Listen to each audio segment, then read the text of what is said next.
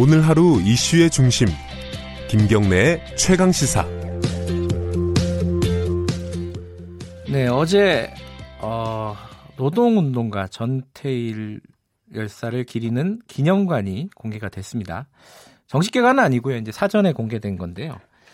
이게 따지고 보면은 어, 전태일 열사가 어, 돌아가신 지 49년 만입니다. 기념관이 지금까지 없었나? 이런 생각도 들어요. 어, 자, 전태일 재단 이수호 이사장 연결해서 어, 이 기념관이 시민에게 공개된 의미를 들어보도록 하겠습니다. 안녕하세요. 예, 반갑습니다. 지금 제가 아까 말씀드렸지만요. 49년 동안 기념관 하나 없었다. 이게 좀 잘 납득이 안 돼요. 왜, 왜 이렇게 된 거죠?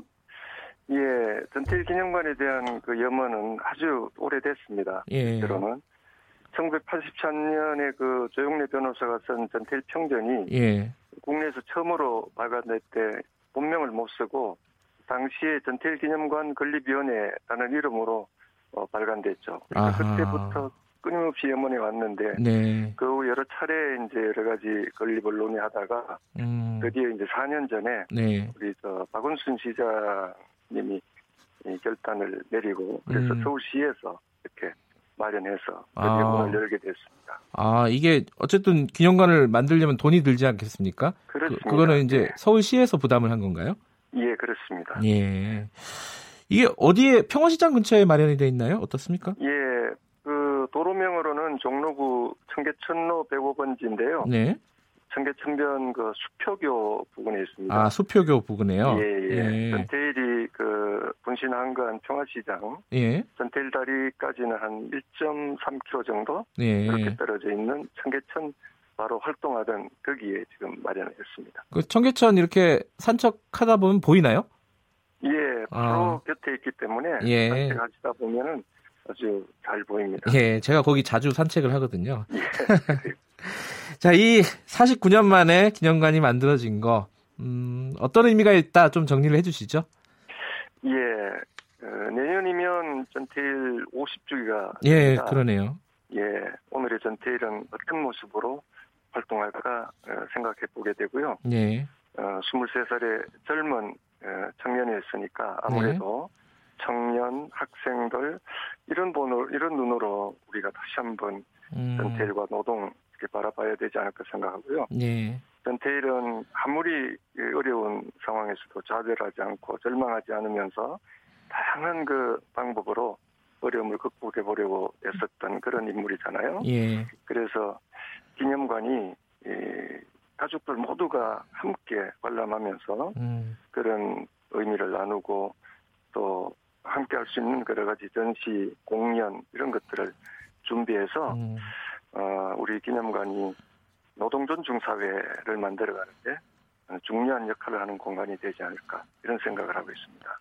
아마 요즘 어, 어린 학생들이나 이런 친구들 중에는 전태일이라는 이름을 모르는 사람들도 많이 있을 겁니다, 아마. 근데 최근에 뭐 예컨대 어, 김용균 씨 같은 분이 이제 작업장에서 사망을 하지 않았습니까? 예, 뭐 여러 가지 이제 노동 문제들이 많습니다, 지금도. 예, 이런 상황에서 49년 전에 분신을 한 전태일이라는 이름이 어떤 의미가 있을까요? 예, 뭐 49년이라는 세월이 길긴 합니다만 네. 그 당시의 상황과 지금 상황이 예, 사실 어떻게 보면 많이 달라졌음에도 불구하고 또 같은 면도 많습니다. 네. 지금 지적해 주신 대로 그런 여러 사건들도 지금도 일어나고 있고 그럼요.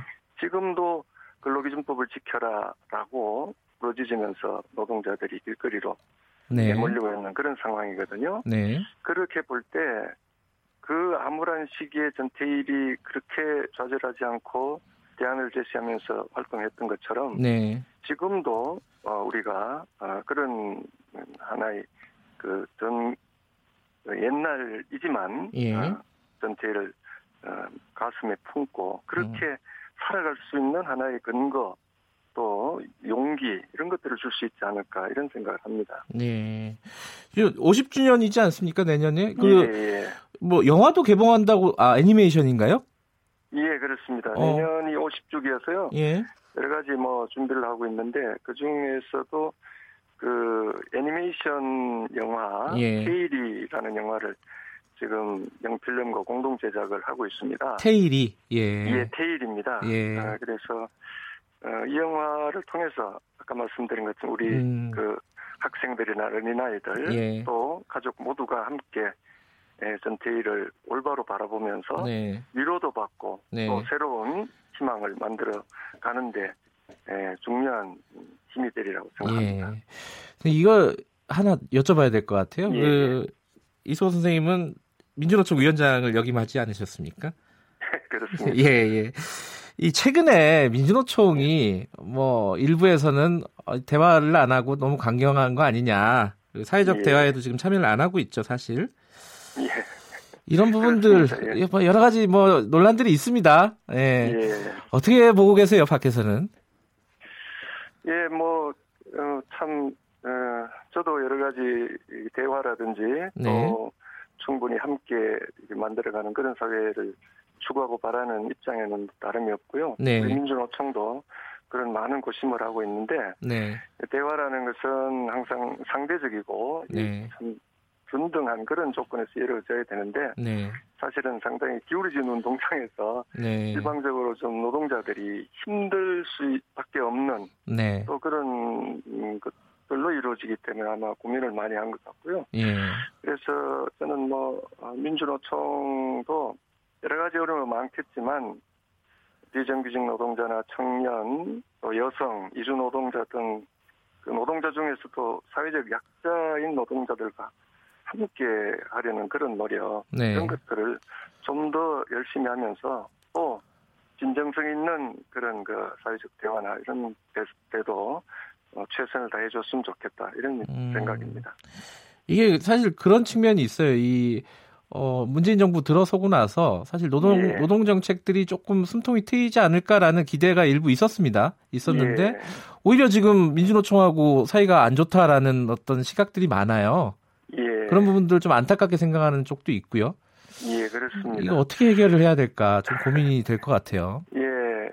그래서 모처럼 이제 민주노총도 네, 그런 그 정말 전 대화의 자리에 나가서 함께 해보려는 그런 노력을 많이 하- 하고 있지 않습니까? 네네. 그런데 최근에 뭐 그 노동 현안인 탄력 예. 근로제라든지 이런 문제가 어, 참 노동자들의 그런 그 희생을 강요하는 음. 그런 내용으로 되어 있어요. 예, 이런 걸수록 정말 진정성 있게 신중하게 네. 접근하면서 어, 꾸준히 함께 네. 하려는 노력을 해야 되는데 예, 그런데 좀 모두가 좀, 좀 서투르고 어, 좀 너무 조급하지 않나 이런 생각이 들어요. 예, 그래서 어, 좀 너무 짧게 보지 말고 좀 예. 길게 보면서 근본적 생각을 하면서 네. 노사정이 예, 모두 함께 예, 진정성 있는 그런 제도로 갔으면 좋겠다 이런 생각입니다. 알겠습니다. 이소 이사장님은 그러면은 어 거기 기념관에 계시나요 평소에? 예, 저는 아. 뭐그 전태일 재단도 같이 맡고 있어서 예. 재단 일도 기념관 일 같이 아 그렇군요. 맡아서 하고 있습니다. 어, 이사장님 뵈려면 기념관으로 가면 되겠군요. 예, 그렇습니다. 오십시오, 놀러. 알겠습니다. 고맙습니다. 예, 고맙습니다. 전태일 재단 이소 이사장님이었습니다. 3월 21일 목요일 KBS 일라디오 김경래 최강 시사는 여기까지 해야겠네요. 오하나 오사님이 어, 출근해서 제일 먼저 라디오 켜고 최강 시사 잘 듣고 있습니다. 섬세한 시사 내용 보도가 너무 좋아요. 이런 말씀 보내주셨습니다. 제가 문자를 소개해줄 시간이 거의 없어가지고 항상 좀 죄송한데 다 읽고 있습니다. 그리고 좀 많이 여기서 안 싸우셨으면 좋겠어요. 왜 이렇게, 왜 이렇게 서로들 싸우시는지 모르겠네. 그래도 어, 악플보다는 무플보다는 악플이 나으니까요. 자 오늘 여기까지 하겠습니다. 고맙습니다.